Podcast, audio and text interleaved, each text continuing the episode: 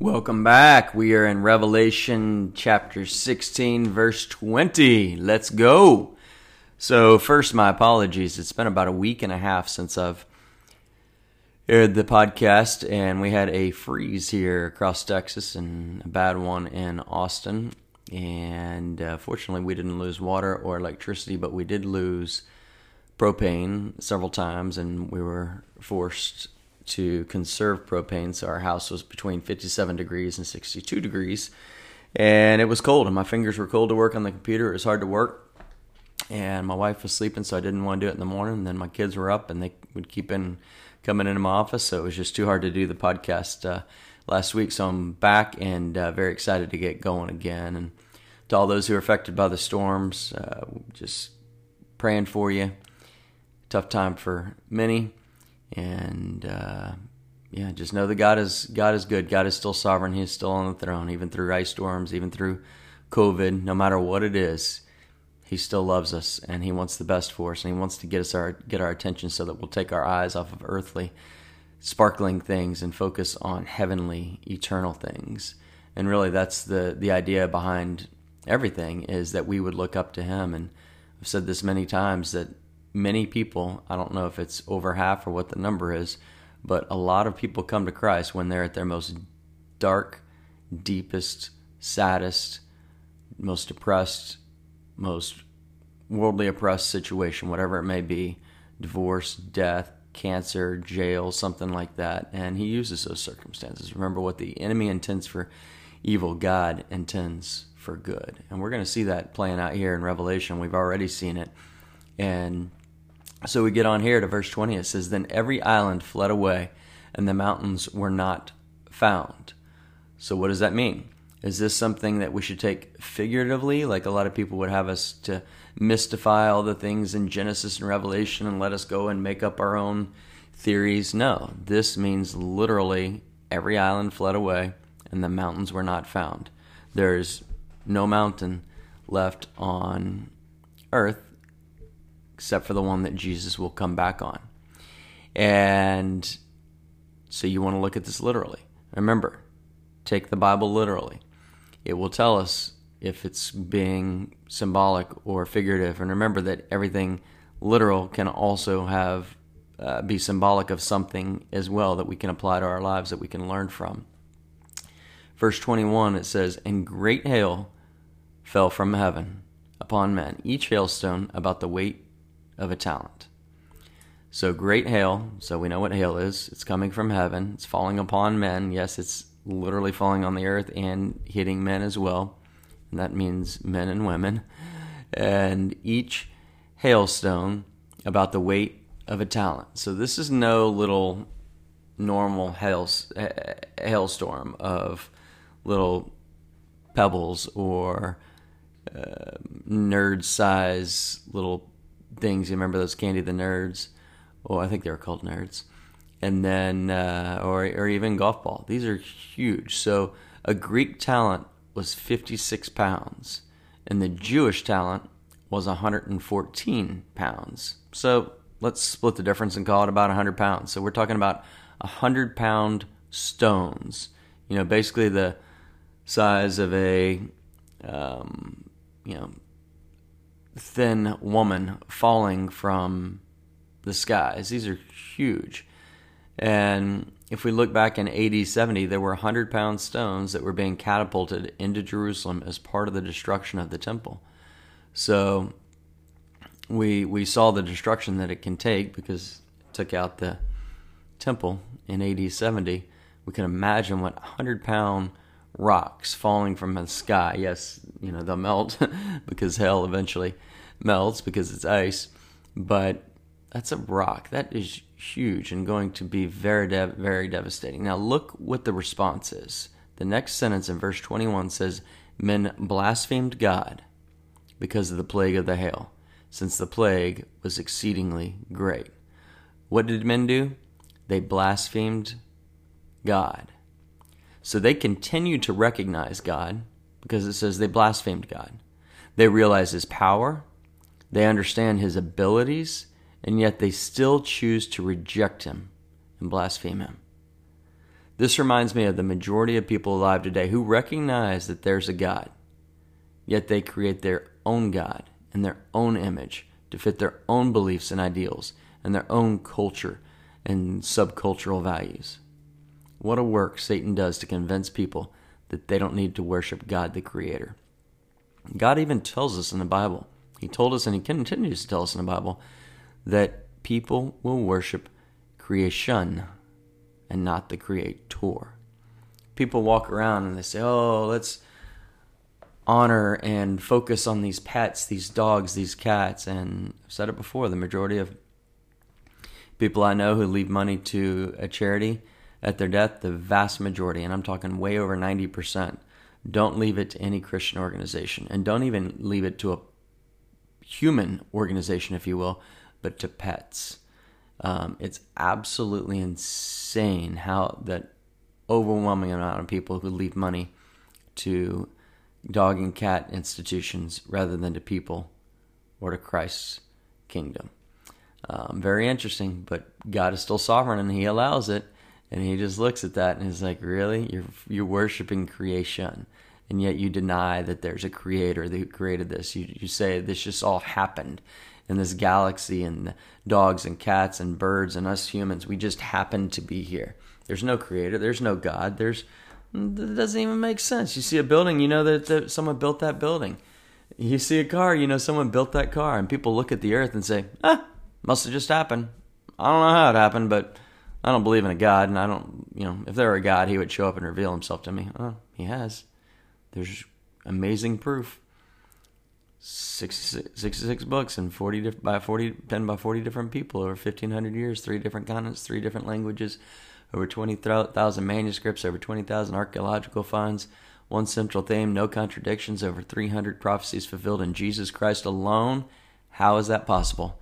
Unless it's a love letter directly from god the inspired word of god. And that's exactly what this is so they blaspheme god they recognize that he he's doing this that he's allowing this, that he's in control.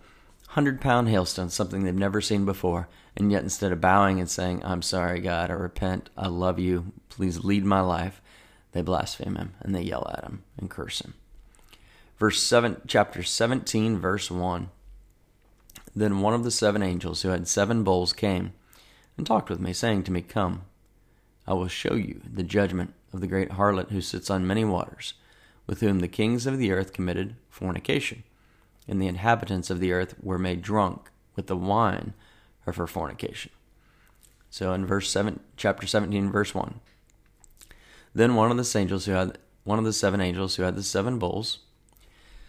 So that's very self-explanatory. This is one of the recent uh, angels who had one of the seven um, bowl judgments. Remember, we had the seven uh, seal judgments and the seven trumpet judgments and the seven bowl judgments seal, then trumpet, then bowl. This is uh, that seventh bowl that we were just talking about. And this angel comes to John and says, Come, I will show you the judgment of the great harlot who sits on many waters. So the harlot, you could say, represents religious Babylon, the global religion during the first half of the tribulation.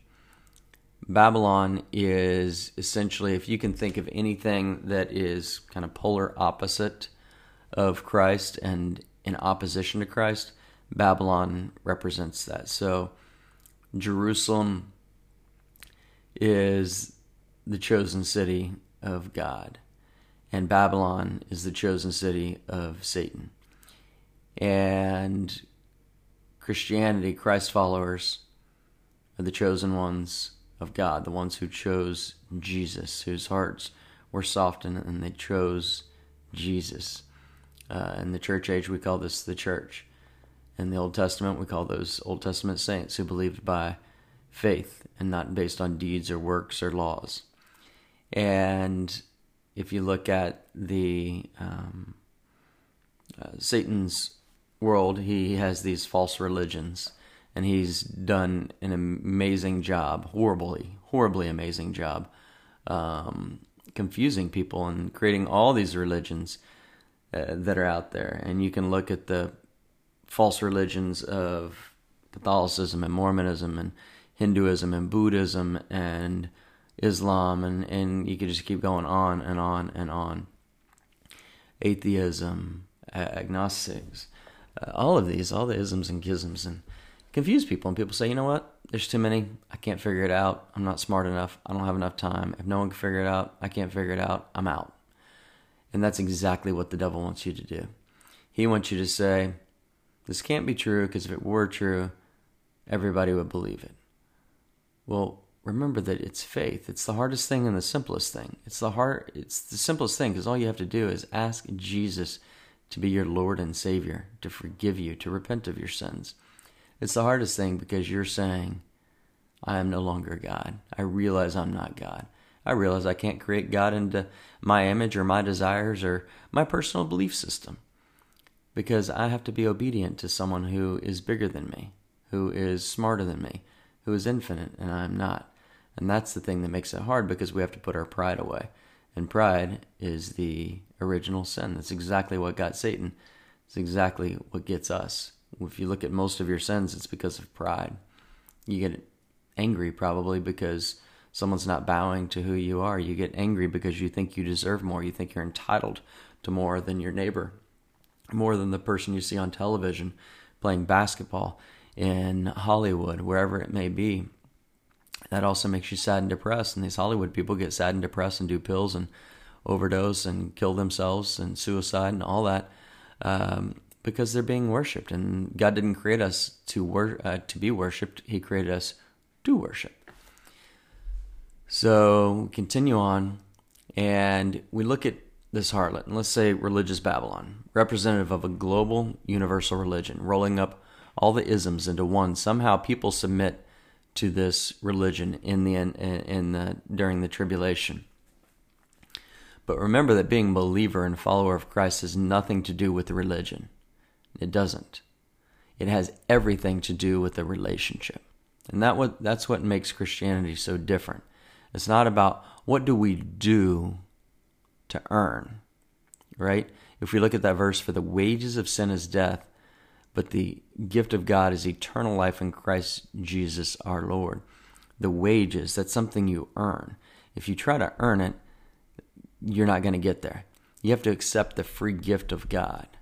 And every other religion makes you earn it. They don't have grace. They don't have this. God loves you and forgives you simply by asking. There's nothing that you can do. There's not enough praying, getting on your knees. You can't kill people uh, or force them to pay a tax to become a Christian. You can't stay away from caffeine and tobacco and alcohol, and, and that justifies you to be in, in heaven. You're not going to become God of your own planet. You can't become good, better and better each time, so that you enter a better state in the next life. Eventually, come you know going into nothingness or nirvana. Uh, no, you can't earn it. That's the beautiful thing about God, is He says you can't earn it. You can't earn my love. I already love you, but I can only allow you into my presence, my holy and righteous presence, if you are holy and righteous, because I can't be around sin. And the only way that you can do that is by accepting the the atonement that was on the cross in the form of Jesus Christ when he bled and died and took the sins upon the world on him and he took your sins upon himself. So Babylon became synonymous with false, false religion when men rallied against God and tried to build a tower to the skies known as the Tower of Babel. It united people against God, and then what did God do? He confused their language and he scattered them. And during the tribulation, the people of the world rally around this world religion and unite against Jesus' followers and think that because of their material goods, they are safe and secure and happy. Nothing could be further from the truth. The Antichrist wants to be worshiped and he wants no competition. So he wipes out this competition. He tolerated this world religion for the first half of the tribulation while it served his purposes. But we are and but then he has everybody worship him instead. So what I think happens is right now you've got all these religions and they essentially get rolled up into one world religion, one universal religion during the first half of the tribulation. And either Satan is, you know, kind of plans that and behind it is behind it, or he just simply allows it to happen so that he can fulfill his other purposes. But then, when it, at mid tribulation, when he is completely energized by Satan or even indwelled, and, and, and I think it's probably in being indwelled by Satan, then he, he, he basically declares himself God and says, You can't worship anything else. So he destroys all temple, mosques, uh, churches, everything. And so it's just him. And you got Babylon. And he's saying, You will worship me now. And you've got the the mark of the beast in order to buy and sell goods. So people are going to choose worshiping him over worshiping the creator. They're going to choose to follow him for money, for privilege, for uh, perceived power, uh, out of fear. And God wants you to use fear to love God, a healthy fear, right? Fear of the Lord is the beginning of wisdom. Fear of the Lord is the beginning of knowledge. Not an unhealthy fear, but a positive fear, knowing that you have a finite mind and there's a God with an infinite mind. Is he in, and he is so much more powerful than you. So these are the things, and Satan wants to take out all the. He wants to take out Christ's followers, and he allows the world religions essentially to be rolled up into one. But then he demands that everybody worship just him. And we're we are seeing today churches begin to align with secular organizations to cure cancer, to teach people to read, etc. However, God didn't call us to do those things. He called us to go and make disciples. He taught us to preach the gospel. If we can preach the gospel by curing cancer, uh, etc., and we do it first in the name of Christ and boldly in the name of Jesus, then the gospel is primary. But being just good and doing good works in a secular way we're absolutely wasting our time, we're wasting our gifts, and we're wasting our resources, and we will be held accountable for this. This is why I don't give any money to secular charities, because my goal is not to make people more comfortable before they're permanently uncomfortable. My goal is to make people temporarily uncomfortable while they recognize who they are and that there is a God and a creator and He is communicating with them. He put eternity in their hearts. There's no excuse. You can look around and know that there's a builder of this world you can see that you've got to be able to understand that there's an infinite God in control, and we are we have finite minds. And my goal is to help people work through this discomfort as we have wonderful conversations, so that they can get to eternal peace and comfort, knowing that they'll have eternal life and eventually will in the presence of Christ if they accept Christ. That's it for today. Lord, thank you so much for loving us. Please be with those who um, have suffered greatly during the, the ice storm.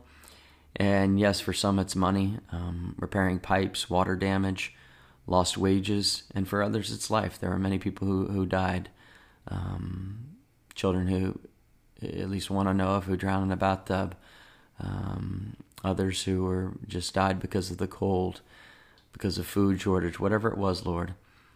I pray that we don't take this each day lightly, that today we would go out and boldly show people who you are with kindness and love and warmth and compassion and tell them who you are with our words. Help us to do this this day, Lord. In your name, amen.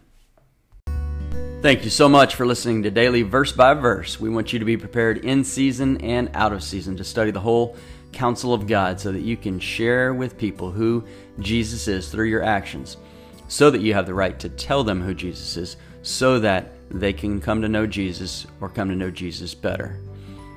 We strongly encourage you to share this message, this podcast, on your social media Facebook, Instagram, message, email someone who you think could benefit from it. It's an easy way for you to go out and witness to the world just by sharing this podcast. We hope you'll join us tomorrow. Have a wonderful day.